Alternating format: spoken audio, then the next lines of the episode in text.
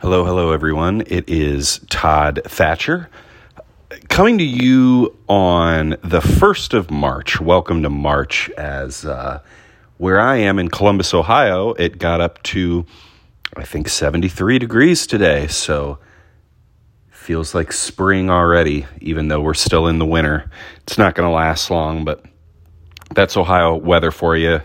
As they say, if you don't like the weather in Ohio, just wait a day or two and so I'm coming to you with um, those of you who've been following along, or especially those who've been reading my blog, which is toddmthatcher.com. Always like to shamelessly plug that whenever I get a chance. Um, I've been doing what I call case of posts. I've been doing this for um, the last uh, several Oscar cycles where I take the nominees in Best Picture, Director, and the four acting categories and do individual posts for all those nominees where I basically say, here's the argument for that movie or director or actor winning, and here's the argument against them winning that's 35 uh, posts that I do once the nominations come out. So it's a lot of writing. And I always do the Best Picture nominees first, get those done. So if you look back on my podcasts, you'll see uh, I just looked and it was from February 8th that I rank those 10 nominees. In other words, I'm saying here's the movie with the 10th best chance to win Best Picture, all the way up to here's the movie that I think has the best chance to win Best Picture. Back when I did the picture nominees, I had everything everywhere all at once listed first, and that would still be the case. Uh, I'm coming to you again. It's March 1st. We are. Um, you know, only a few days away, about a week and a half away from the Oscars airing. And we are exactly one week away from me doing my final predictions for who and what I believe will win on Oscar night. Those are going to be up on my blog on March 8th. And I'm also going to do a podcast that day, that evening, where I go through all the feature film categories and I'll predict a winner and a runner up. But for tonight's purposes, I have now gotten through the five directing nominees. And as I did with Best Picture, I'm going to rank them from number five to number one. Important to note, these are not final predictions. As I just got through saying, the final predictions will come a week from today, and they could definitely change these these rankings of where I have um, number, especially like number one and number two. I can tell you right now that the uh, three of the four acting categories are totally unpredictable that would be Best Actor, where it's become a real two person race between Austin Butler in Elvis and um, Brendan Fraser in The Whale. Same goes for actress. Tough competition between Michelle Yeoh for Everything Everywhere and Cate Blanchett for Tar. And then in supporting actress, where you've got Angela Bassett from Black Panther, Jamie Lee Curtis from Everything Everywhere, and Kerry Condon from Banshees of Inisherin, who have all picked up significant precursor prizes, and you you could have a legitimate three way race going for supporting actress. I don't think you're gonna see that type of uh, unpredictability in director, which I'm about to go through.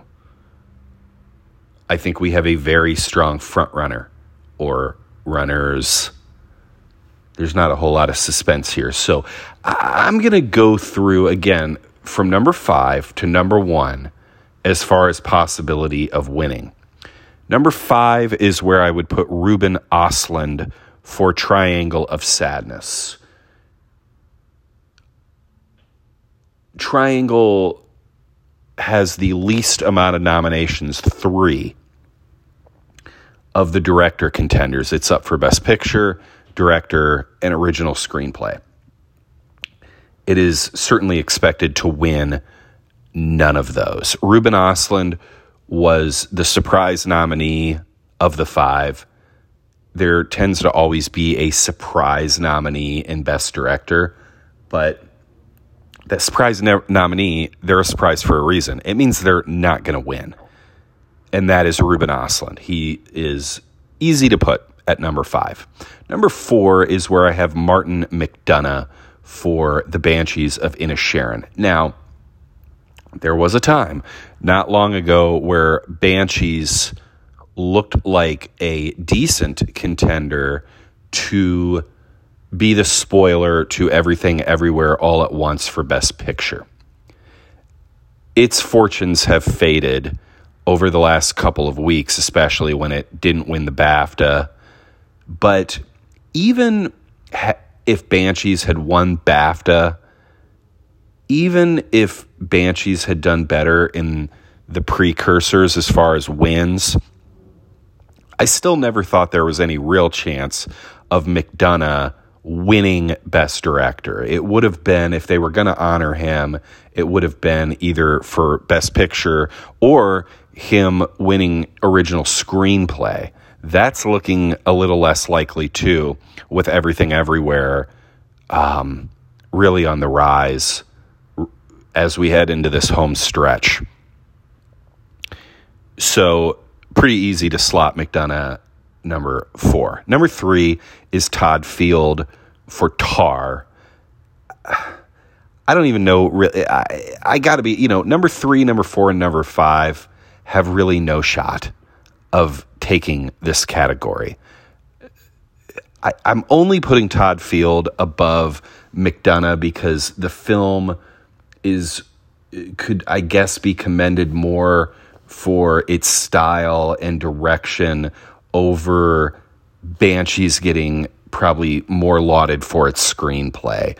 But truth be told, none of these three people, Field, McDonagh, or Ostlund, have won any precursors. None of them really have any chance of uh, getting a victory here. Okay. So, number two is Steven Spielberg for The Fabelmans.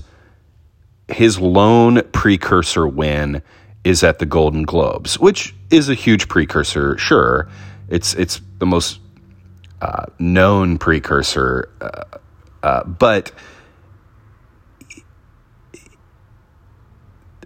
the Daniels, who are going to be number one, have really almost swept this season, especially lately. But, you know, the only reason Spielberg poses a threat to upset the Daniels is because he's Steven Spielberg, right? But I still don't think that's going to be enough to get it done. And and that's because the Daniels are easily number 1 here for their direction of everything everywhere all at once. Spielberg started out the season with that win at the Golden Globes, and ever since then, the Daniels have won everywhere they need to. Um, Critics' Choice, but especially Directors Guild of America, DGA, where the match between DGA and Oscar is extremely high. Had someone else won DGA, I would be talking about this being more of a competition. But that didn't happen. And therefore, not only is everything everywhere all at once the um, major frontrunner to win Best Picture, the Daniels are the heavy, heavy favorites to um, take the directing prize in a week and a half. I am going to be finishing up the acting category posts. And as soon as I do, I'm going to be back on here probably tomorrow. And I'll go through number five to number one for Best Actress, a category that is much trickier to figure out than this one. So stay tuned, folks, and we'll talk soon. Bye.